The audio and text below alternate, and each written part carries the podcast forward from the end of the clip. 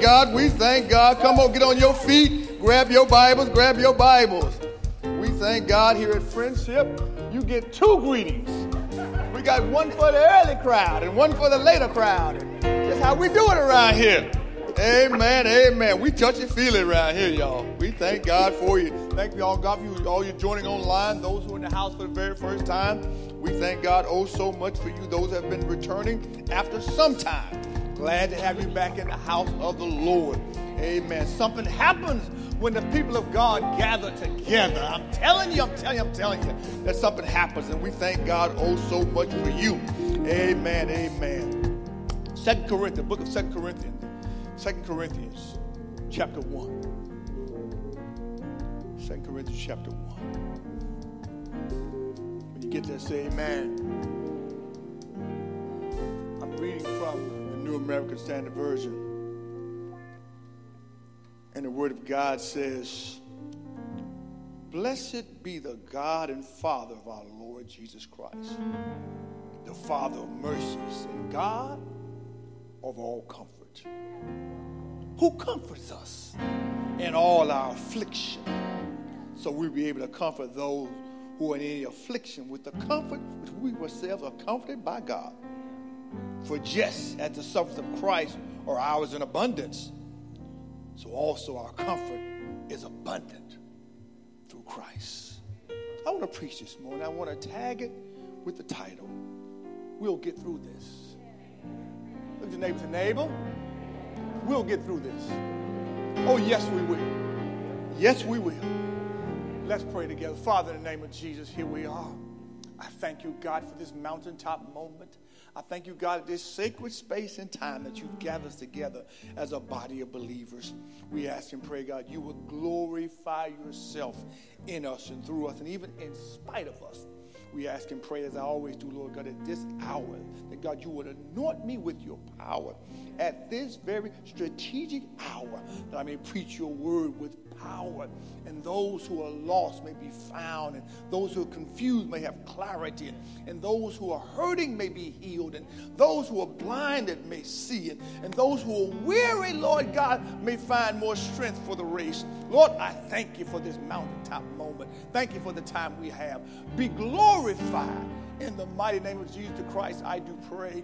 Amen, amen, and amen. You may be seated in the presence of the Lord. We'll get through this. This past week, I was reading an article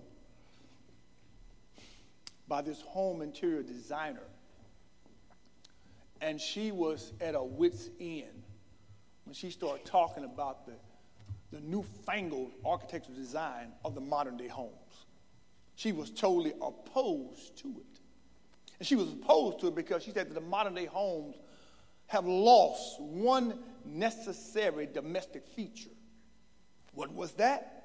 Something called the front porch. Anybody here remember the front porch? any front porch folks in the house today or in your house today? Anybody remember the front porch? The front porch was the place when you spoke to people and then you wondered who you just spoke to. The front porch was the place in which you waved at folks and folks waved back at you. The front porch was the very place in which those, those older saints and, and those grown folks would sit there and drink tea and then spill the tea about everything and everybody in the city. The front porch was a place that long before there was ever Facebook and MySpace and Twitter and Twitch, and long before there was Instagram, there was the front porch. It was a place of communion, a place, a place of social interaction. But not anymore, according to her report. She says, now, this new age we're in, Nobody wants front porches. Nobody no longer wants to be engaged with people that they do not know. Right now, we don't use our homes as places to be welcoming. We use our place as a home as a place of escape. Now we want backyards, backyard decks, decks, backyard patios, backyard swings, everything in the backyard. Because the last thing we want to do is encounter anybody that we don't want to encounter. So we scurry home in our cars and we hurry close the garage and hope nobody sees us as we're going in. And she said that the modern day motto of backyard people is just leave me alone. And they don't want to have relationship no matter what the cost may be. I said, wait a minute, because that may be the motto of backyard folks. But it can't be the motto of us as believers in Jesus Christ at Friendship Community Bible Church. We cannot have a mentality that tells people and shows people, leave me alone at all costs. That must never ooze out of our mouths or our lives. We cannot be a people who say, guess what? I don't want you around me. I don't want to be with you. I don't want to engage you. I don't want to see you. We can't have that mentality. We must be front porch folks when it comes to ministry, and we're available for anybody and everybody. Because when we are people who don't want to do life with people, the church has no power. When we have that mentality, the church has no intimacy. The church is not able to be encouraged in the time of discouragement. And the church has lost the reality that we have been created for relationships. Our identity is rooted and grounded in relationship. God said back in Genesis 2:18, it's not good for man to be alone because he created us to be in relationships. That whenever you and I are not in relationships, that guess what? We cease to be who God called to be. We become inhuman. But today, a new day. And the day I came to declare, I'm starting a new sermon series. And the sermon series is simply entitled, We're Better Together. Because that's the truth. As the body of Christ, we're better when we are together. When the body of Christ is tied up, tangled up, twisted up, together, we are better. Better regardless of our race. Better regardless of our age. Regardless of, of our educational acumen regardless of our success or stupidity. When we are together, we are better. And Jesus said it right. And the gates of hell shall not prevail against it. When we are together. So today I'm telling you that since we're together and we're trying to grow closer together, we can get through this. Whatever your this may be and my this, we can get through it together. Paul pens this great epistle. Paul is credited with 13 New Testament epistles. But in all those epistles, there's something about this epistle that I just like. In my hierarchy, I got to put this one here. Because in this epistle, Paul is an apostle under attack.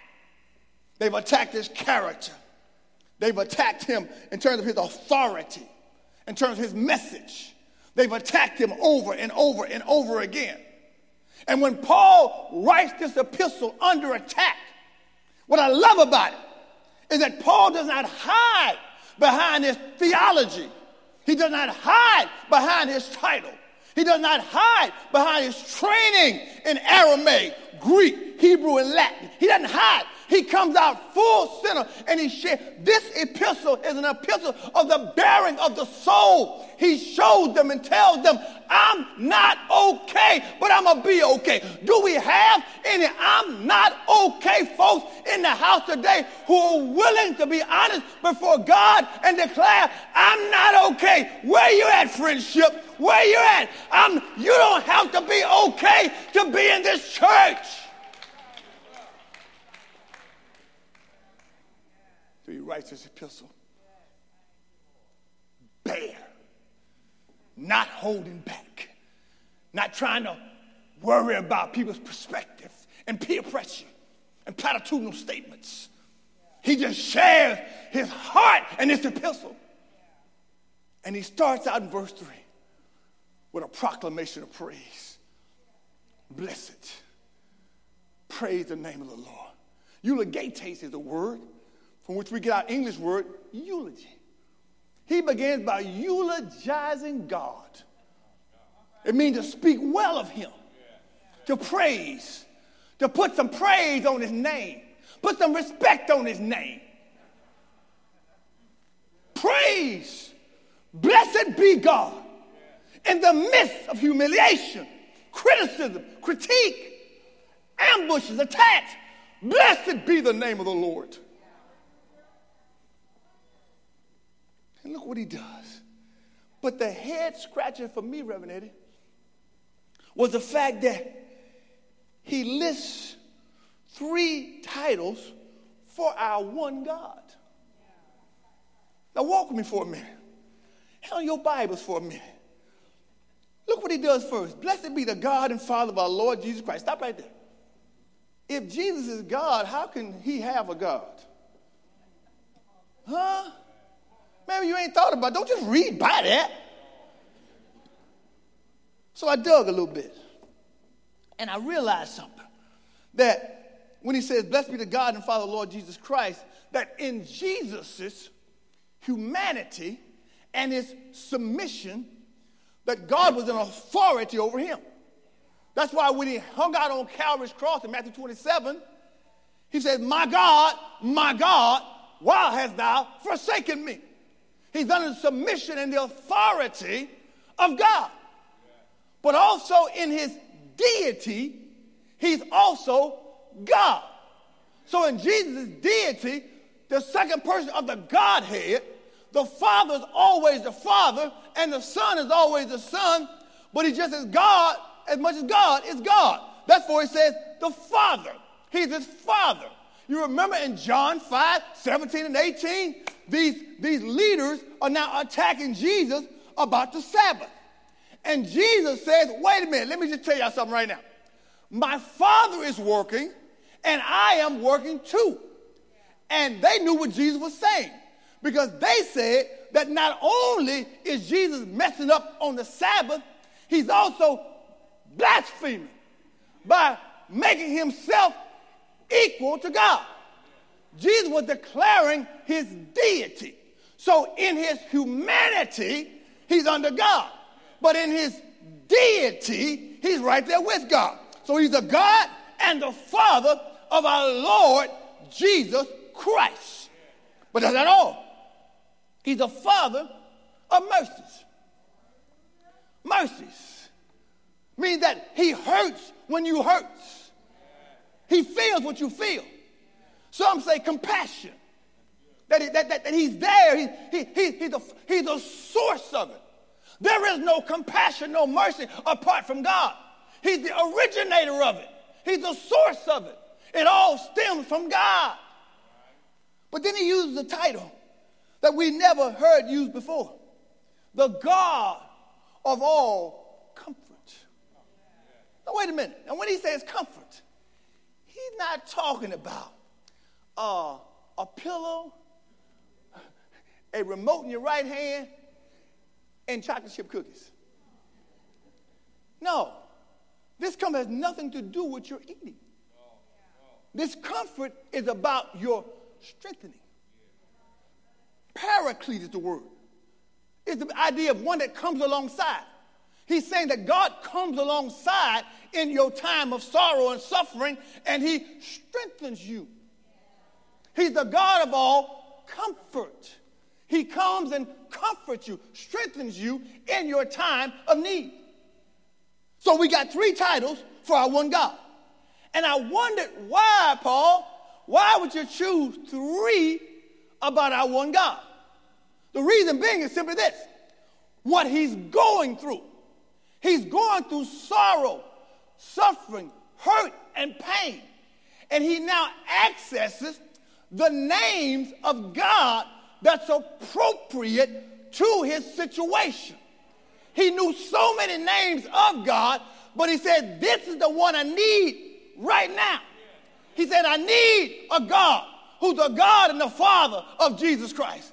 I need a God right now who has mercy that overflows, that are new every morning. I need a God right now to comfort me in my time of chaos and he pulled down all three and used them because that's what he needed right now. I'll shout by myself And I'm telling somebody today, you got to learn to claim the name of God in your time of need.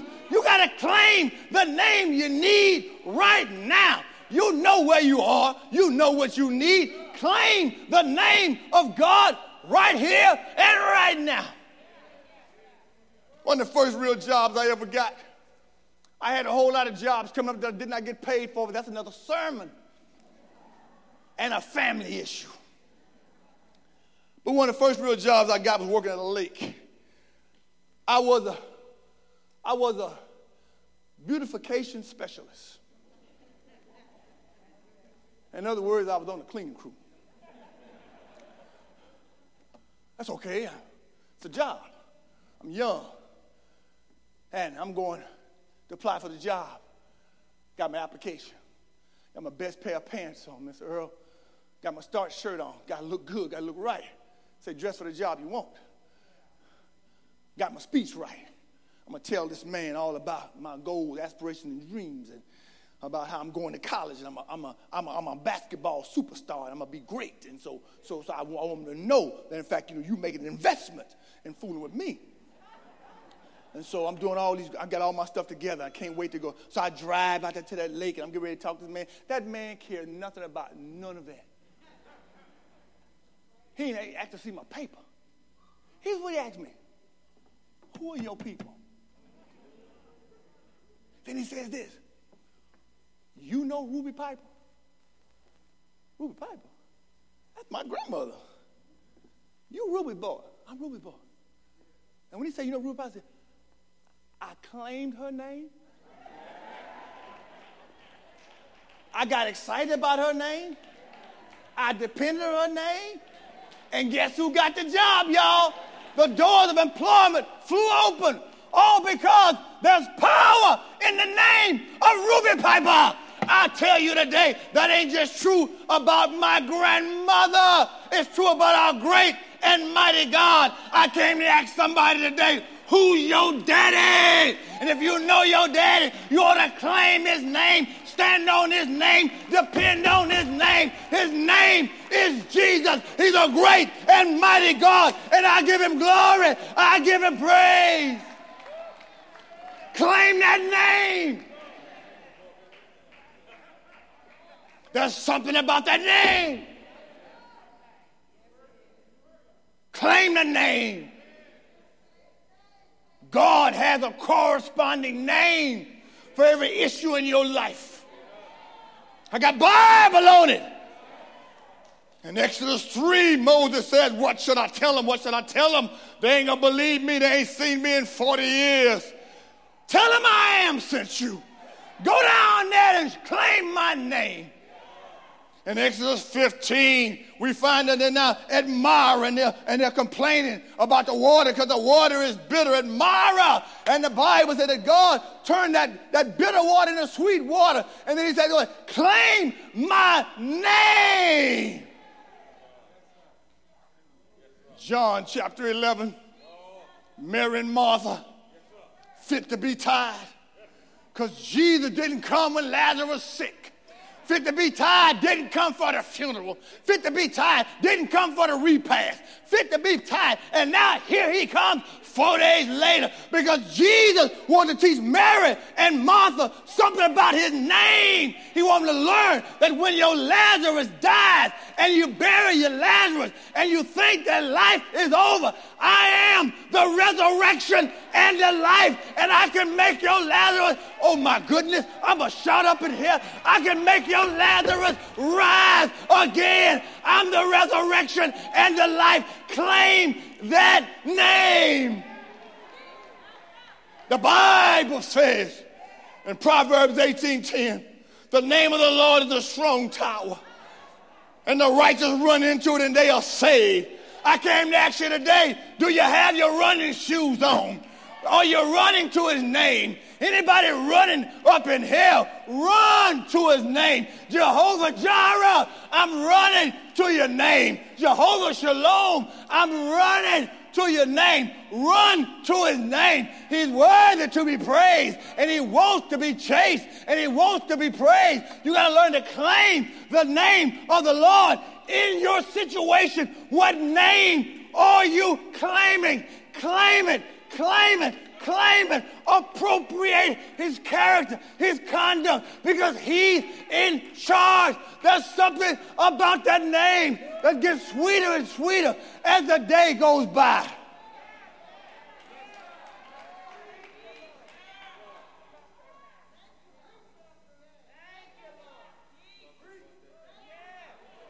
But why? But why? God comforts us. Verse 4 in all our affliction. Afflictions. Thlipsis is the word. It has two connotations. One is that when someone was being handled for his misdeeds, they put weight on their chest like concrete slabs or bags of heavy dirt and crushed them. Or it's also the idea of dealing with the winemaker who would take the very grapes, the sweet nectar of the vine, and crush them. So Paul is saying that when, when God crushes us, he comforts us. Write that down. To the crushed, he comforts. God's near to the brokenhearted and save those that are crushed in spirit, the Bible says. He comforts us in all of our afflictions. It means that God allows you to breathe again. Somebody in the sound of my voice, you ain't breathed in two years, four years, six years, eight years, ten years. You hadn't breathed it's time to breathe again. Somebody online, it's time to breathe again. You haven't breathed in a mighty long time. God wants you to breathe again, to live again, to open your curtains again, to walk with God again, to breathe again. I know you've been here. You've been here a long time, but you ain't breathed in a long time. You have not exhaled and not exhaled all you're going through because you forgot that God is a comforter in the midst of our crushing. He'll let you breathe again. But why would God ever do that? It's in the text. He comforts us. So we'll be what? To comfort those who are in affliction with the comfort that we're comforted by God. Don't miss this. Paul is saying that God comes through for us. God comforts us in our sorrow, our sickness, our sufferings, in our difficult days, not so we can say, hey, look at me, but we can help others say, hey, look at him. It means that, that when God comforts you and comforts me, which means strengthens us, He doesn't do that simply for your enjoyment. He also does it for your employment. That when God does this for us and through us, that God does not do it. He takes the mess and the misery of your life and outfits you for ministry in somebody else's life. Still don't get through. God wants to make us, you and I, paraclete like people who come alongside other people in their time of pain, sorrow, and loss. God wants you to reciprocate the resources, reciprocate the deliverance that He gave to you. So it ain't about you only feeling good. Somebody else got to feel good too. But to feel good comes through you, me, and us. It's not a one way street which means there's a silver lining to your suffering. What does all that mean? You got to choose to give away what God has given to you. If, if, if we're going to get through this, you got to give away what God has given to you. There's a ministry in OKC, Oklahoma City. It's a ministry to homeless people. But it's a, it's a unique ministry because it's a ministry of bicycles. They give bicycles to homeless people. And they give them the bicycle because homeless people need to travel also. And here's the part about it they give them to them free of charge. And the people use the bikes and they even find jobs. Many have gone and found apartments, found jobs, even found cars. But here's the shouting part for me is that after they have found their jobs, guess what they do? They take the old bicycle and take it back to the ministry. And now they, they give, the, give it back to the ministry that somebody else may be able to ride the bike they used to ride, that they can pedal their way to freedom. They take the bike back because they got lifted up and lifted out. They go back and let go of the old bicycle. They turned around and blessed somebody else. Hey, friendship, come on and go with me. Because if the truth be told, God has lifted you up. Anybody been lifted up? There have been some days in your life when you were hurting, it was hard, and you were almost homeless, if not homeless. And yet the Lord showed up in a mighty way. And now that God has lifted you up out of living on your mama's sofa and lifted you up out of working 14 jobs and making $15 has lifted you up out of riding the bus and now you're about to buy a Bentley. Now God has lifted you up. It becomes your responsibility, my responsibility, to go back and let go of our bicycles, to be able to bless somebody else. As the body of Jesus Christ at friendship, it's our calling to bless somebody else.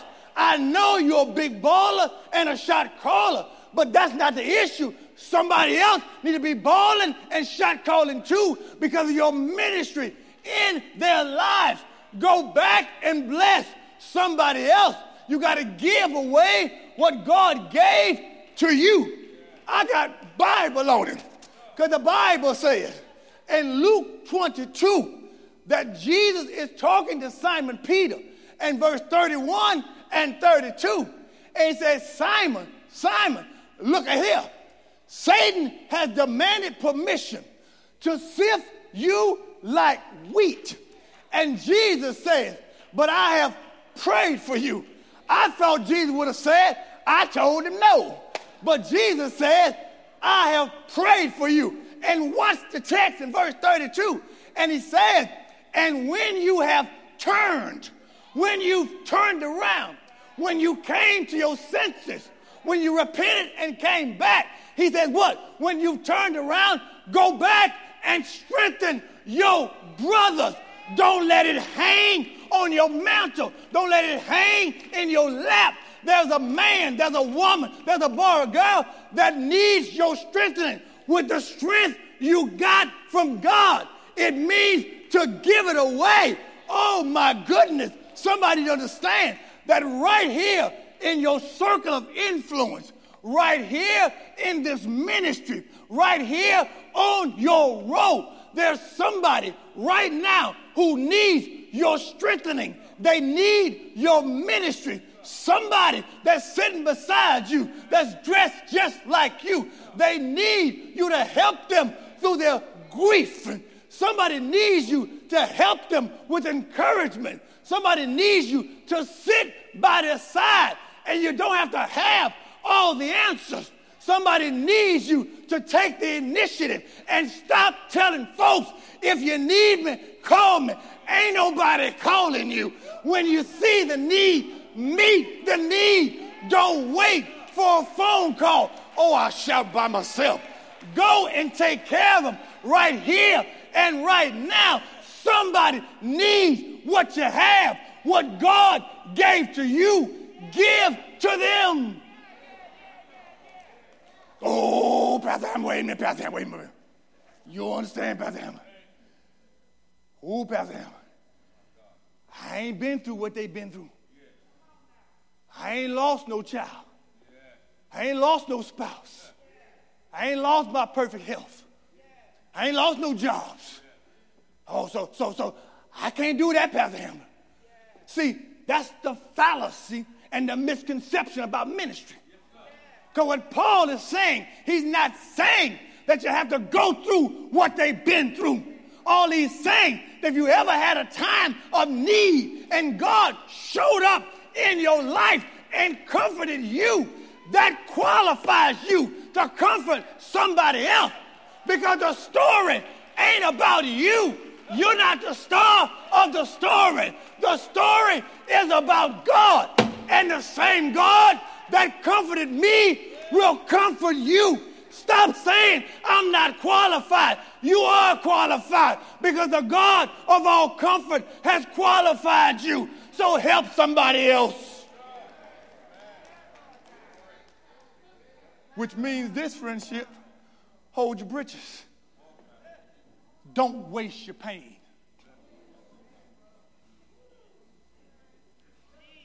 Everything in your life is ordained by God, by the sovereignty of God.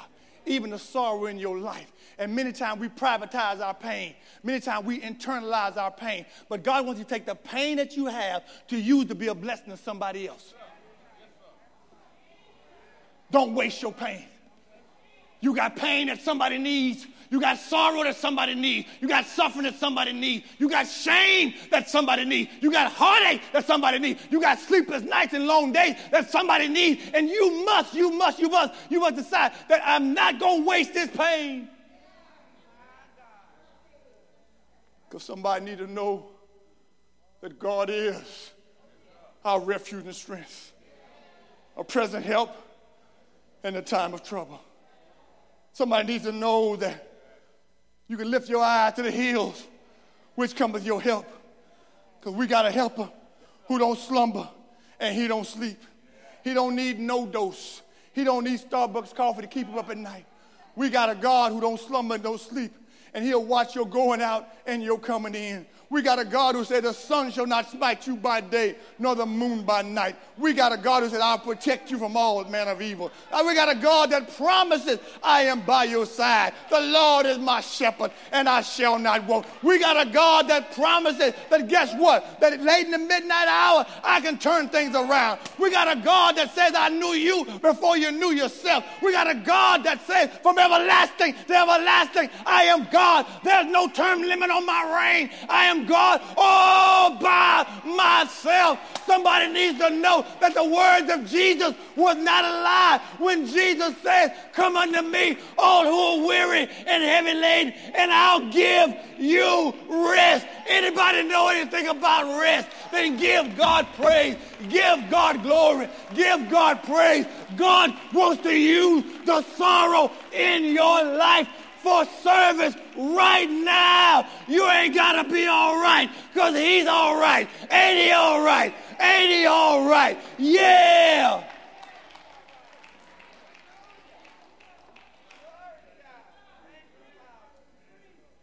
Oh, Pastor Hamilton, I can't do that. That's hard. You trying to minimize my pain? You trying to tell me to snap out of it? You don't know what I feel. You don't know who I lost. You don't know how I lost. Not at all. The Lord understands grief and grieving. He allows us to have tear ducts. He grieved himself. Oh, Jerusalem, oh, Jerusalem. How I would have gathered hen, gathered chick, but you wouldn't let me. Then by Lazarus' tomb and cries like a baby. Grieves. God saw creation that He created, the Bible in Genesis, and it broke his heart. It grieved him, the condition of man. So He sent a flood. You ain't the first one to grieve. But you got to grieve right, not wrong. What the Bible is saying is hard. You know why it's hard? Because the adversary know that you are a threat to his plan and plots that if the adversary can keep you negated into your sorrow and your suffering, then it also negates you from service. And so when he tells you that life is over, life ain't worth living, I'm done, he removes you from the resource of God. And now all you have is your resources, which are inadequate, and he knows that. We're not ignorant of his schemes. The pastor, I just don't know. Paul knew that. So he says in verse 5 As the sufferings of Christ, he's not suffering for sin, he's suffering because he serves the Lord, are ours in abundance. That word abundance means a whole lot, overwhelming, too much to bear. He's, he's saying that we got stuff on our plate, like stuff on your plate, that just seem like a whole lot, more than you can imagine. It seems like phone call after phone call and email after email. That is always just seems like there's something else. Who's on the list today? What's the issue today? What's the situation today? How many black suits must I buy? It's always something else. So it is in this life. In this life, you're going to have tribulation. You're going to have pressure. You're going to have stresses. You're going to be caught in the crucible at the crossroads of sorrow and suffering. But look what he says. As the abundance of suffering comes in, also the abundance of comfort comes in. Don't miss that. Paul is saying in verse 5 that so also that just as we feel overloaded, overwhelmed, and a mismatch for all the trials and troubles and travails and traumas in our lives, he said, in the very same way, God ushers in, God sends from heaven also comfort. That the comfort usurps, usurps what your condition may be. That he sends out an abundance of comfort. In other words, the comfort of God always one ups the comfort of your situation. That no matter how much it, it flows into your life, God will send comfort, Holy Ghost comfort, to flood your life. When it flows, He floods. When it flows, He floods. When it flows, He floods. He floods your life with strength and comfort. That when you couldn't get out of bed, you out of bed. When you couldn't brush your teeth, you brush your teeth and your hair. When you didn't feel like telling anybody what's going on in your life, you told everybody. When you said, I'm going to keep it to myself, you couldn't keep it to yourself because God overflowed your, what you were going through. Which means what, preacher?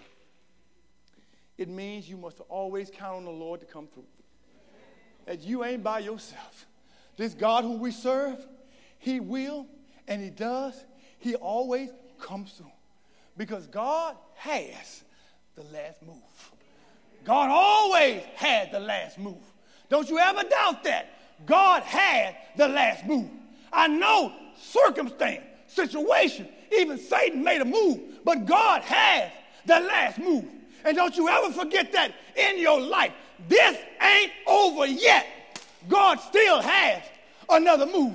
Let me get to my house because I'm just reminded of the story about the two men that I heard many, many, many years ago about the two men who were in France visiting the Louvre. Some of y'all don't even know what the Louvre is. It's this great architecture museum. And they're in there watching this great painting because they were connoisseurs of painting. And as they're watching these great paintings, there's a painting on the wall that's entitled Checkmate, I'm told. And, and in this painting on the wall, there are these two, these two opponents. One is a man, and one is the devil. And the devil is sitting there as if he knows that he has this young man in checkmate, which means game is over. He's arrogant. He's self-filled within himself. He know he has it. But the connoisseurs who were there at the museum knew art and knew it well. And he stared at it. And he stared at it. And he stared at the pieces that were on the chessboard. And he said, go get the curator. Something's wrong with this picture. This picture ain't right. What's wrong with the picture and who are you? He said, The picture's not right. Why not? He said, Because I've been watching the pieces. And, and, and, and this thing says checkmate, but I'm a great chess player. And I realized that, guess what? Satan does not have the man in checkmate, that there's still another move on the table. And he said, I realized that if he would follow my instruction, that the king still has one more move. So he's not in checkmate and you don't lose, you win. Because the king has one more move. Let me get out of here, friendship. I came to tell somebody today you might feel like in your life that you are in checkmate. You may feel like you've lost and it's over. But the great king that we serve, the great God of heaven and earth, he has one more move. Am I right about it? Am I right about it? You're not in checkmate. You lost a lot and you'll lose more. But it's not checkmate because God has one more move. We serve a God of one more move. Am I right about it? Anybody ever heard? Anybody ever heard of Good Friday? On Good Friday, it looked like checkmate. It looked like Jesus was done and out for the count. But the king had one more move because early Sunday morning, don't know what time it was, but early Sunday morning, he rose with all power in heaven and on earth because he always had one more move. Go to sleep tonight and tell yourself God has one more move. Go to work tomorrow and tell yourself God has one more move. Gather your children who are crying and worried and tell them, don't you cry, don't you worry, because God has one more move. Thank God that He's not out of move. What a mighty God we serve. And you ought to make a move too by giving God praise, giving God glory for being the God of one more move. We will, we will get through this. Bless the Lord, oh my soul, and all that's within me. Bless his name. Yeah. What a mighty God we serve. What a mighty God we serve. One more move. One more move. He's a God of all comfort. Claim that name. He's a God of all comfort. Choose to give back what God gave to you. He's a God of all comfort. Count on God always coming through. It ain't over. It ain't over till God says it's over. We're getting stronger. We're getting better. For this church to be mighty and to be great, we can't have casual relationships. We got to move to committed relationships. You got to care for the man, the woman, the boy, and girl who's in your circle. When church is over, your ministry time ought to begin. You can't just run out of here and go watch a football game. You ought to stand around and go talk to somebody. Well, ain't nobody talking to me. You go talk to them and find somebody who you normally don't. There's a lot of new people at this church that you don't even know. They don't know you. Go meet them. Go talk to them. And here's, invite them to your house. We got to make the next move. We can't just be Sunday attendees. We got to be life engagers.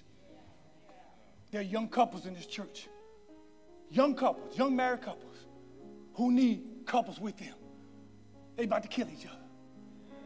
There's some old couples in this church who already killed each other, seem like. They need somebody too.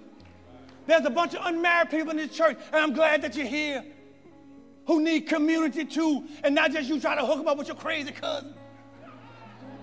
They don't want your crazy cousin. You know he crazy. We got some young youth in this church, young boys, young girls that need community. Can't just be their mom and daddy church. Got to be their church. But we got to treat them as if, as if they value and they matter. I'm calling us to pull down the wall of pretension and protocol. And let's make this thing about people. Yeah, they're going to get on your nerves. Yeah, they're going to misread you. Yeah, yeah, they're. They the same thing you were. But God has comforted you. Now you comfort them. We got to learn how to maintain through the mess. Stop letting mess run you off. Learn to reconcile with somebody, forgive somebody, be patient with somebody, pray with somebody, pray for somebody. I was telling a preacher a couple weeks ago when, whenever we do funerals, the funeral ain't just about that service. It's about from the time that you hear somebody died and what you do, your being with them. It's about the time in which we come and have a funeral. It's about, it's, it's about the actual repast with the eat. We ain't just eating chicken and stuff. We, we fellowship, we talk, we're there. And when everybody go home, the church still still be the church. Because we all rush in that weekend. And then we all rush out on Monday. And need you for life, not just for a Saturday. This church has got, and if you don't want that kind of church, I understand, but I pity you. Because that ain't biblical Christianity. That is unbiblical meism Christianity. We're going to struggle together. We're going to fight sometime. We're going to get angry sometime. We're going to say, I quit sometime. I'm changing churches. I thought about changing churches too. You ain't the only one. You ain't the only one. Hurt my, hurt my feeling.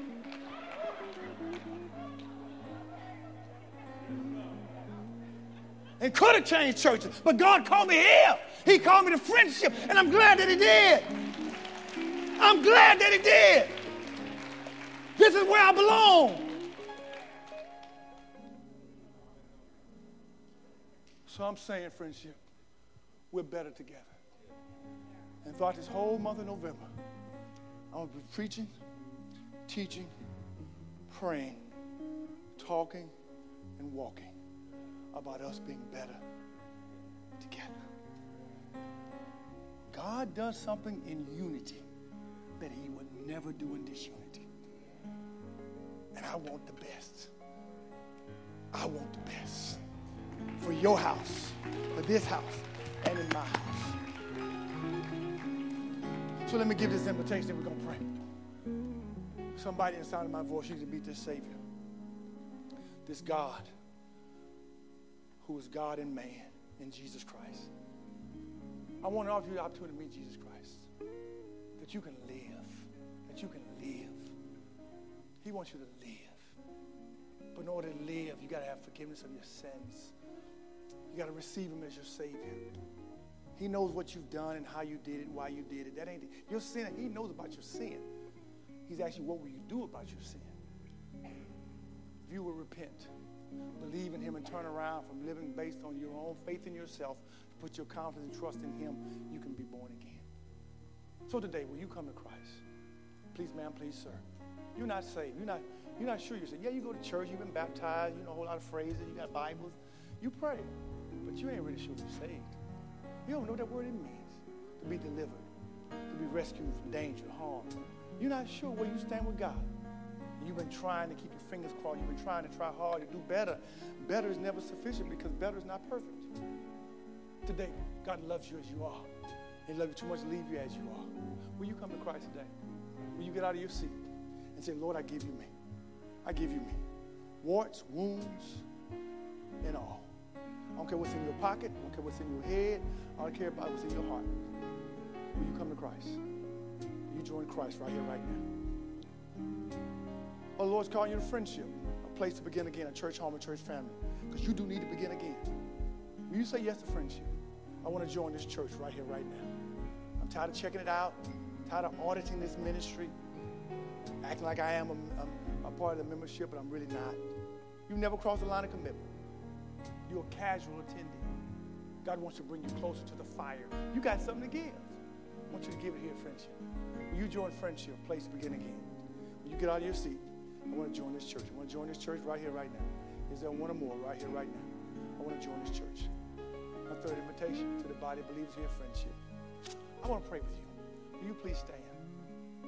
And for those of you who are able and willing, today need to be an altar day.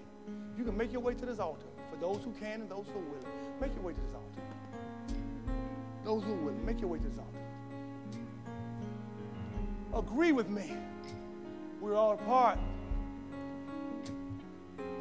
The song says, I need you, you need me.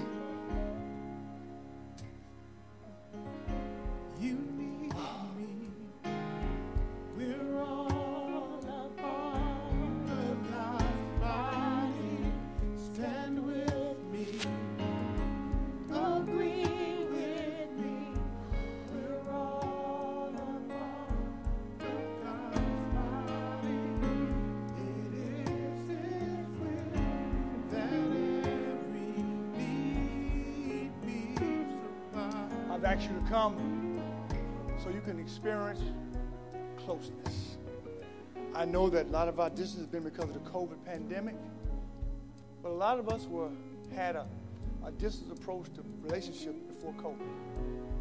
And the Lord's trying to call us to closeness. We are a multi generational church, and we should be because the family got every generation in it older, younger, everything in between. And I thank God for every one of you. But there's some work we got to do to labor, to love, to lift, to bear one another's burdens, pray without ceasing. The Bible says when one grieves, we all grieve. And when one party, we all party. God's got to get us there. So I want you to pray just for your openness to be obedient to what God says. Just pray. God, I want, I want to be in relationships. I want to give what you gave to me. I want to do I'm scared. I've been hurt. But I want to do it. Just pray. And then I'll close this out.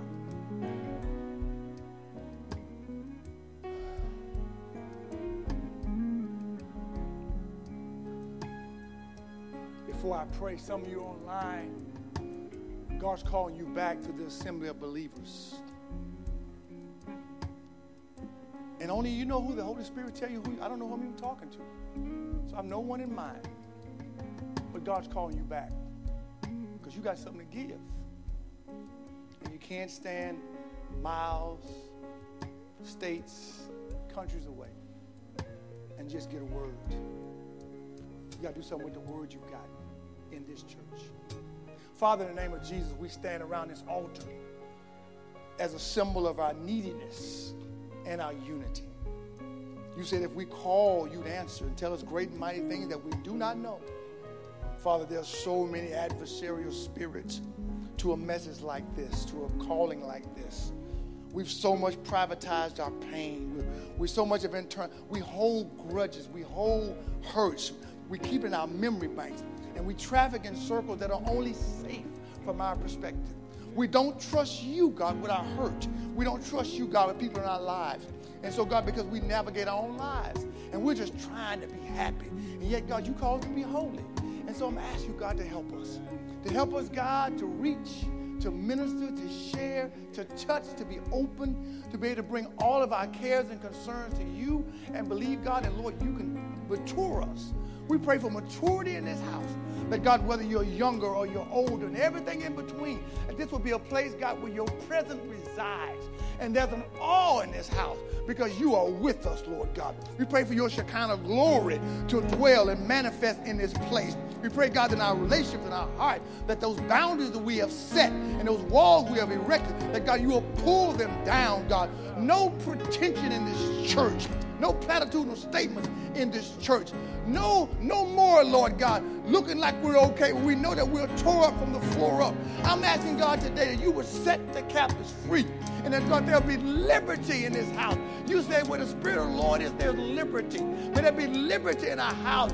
Give us a friend. We haven't had a friend in years. Give us a confidant. We haven't had a confidant in years. Give us a prayer partner. We ain't had prayer partner. Give us somebody, God, that we can go to and confess. We've sinned against you. We've sinned against God. Forgive us and let us have the same temperament, Lord God. And what Joseph had when he said, When you meant for evil, God turned it and used it for good. And now I gotta help you. I'm committed to you. I love you. You're my brother, you're my sister, and I love you. Help us, God, in this house and in our houses, God. We give you the glory. We give you the honor. We give you the praise, Lord God. Help us, God, to be better together. I praise you. I thank you. In the mighty name of Jesus Christ, I do pray. Amen, amen, and amen. Give God praise. Give God glory. Give God glory. Give somebody a fist bump. Give somebody a hug on your way back to your seat. Oh, thank God, thank God, thank God. I need you, I need you, I need you, I need you, I need you, I need you. I pray for you. You pray.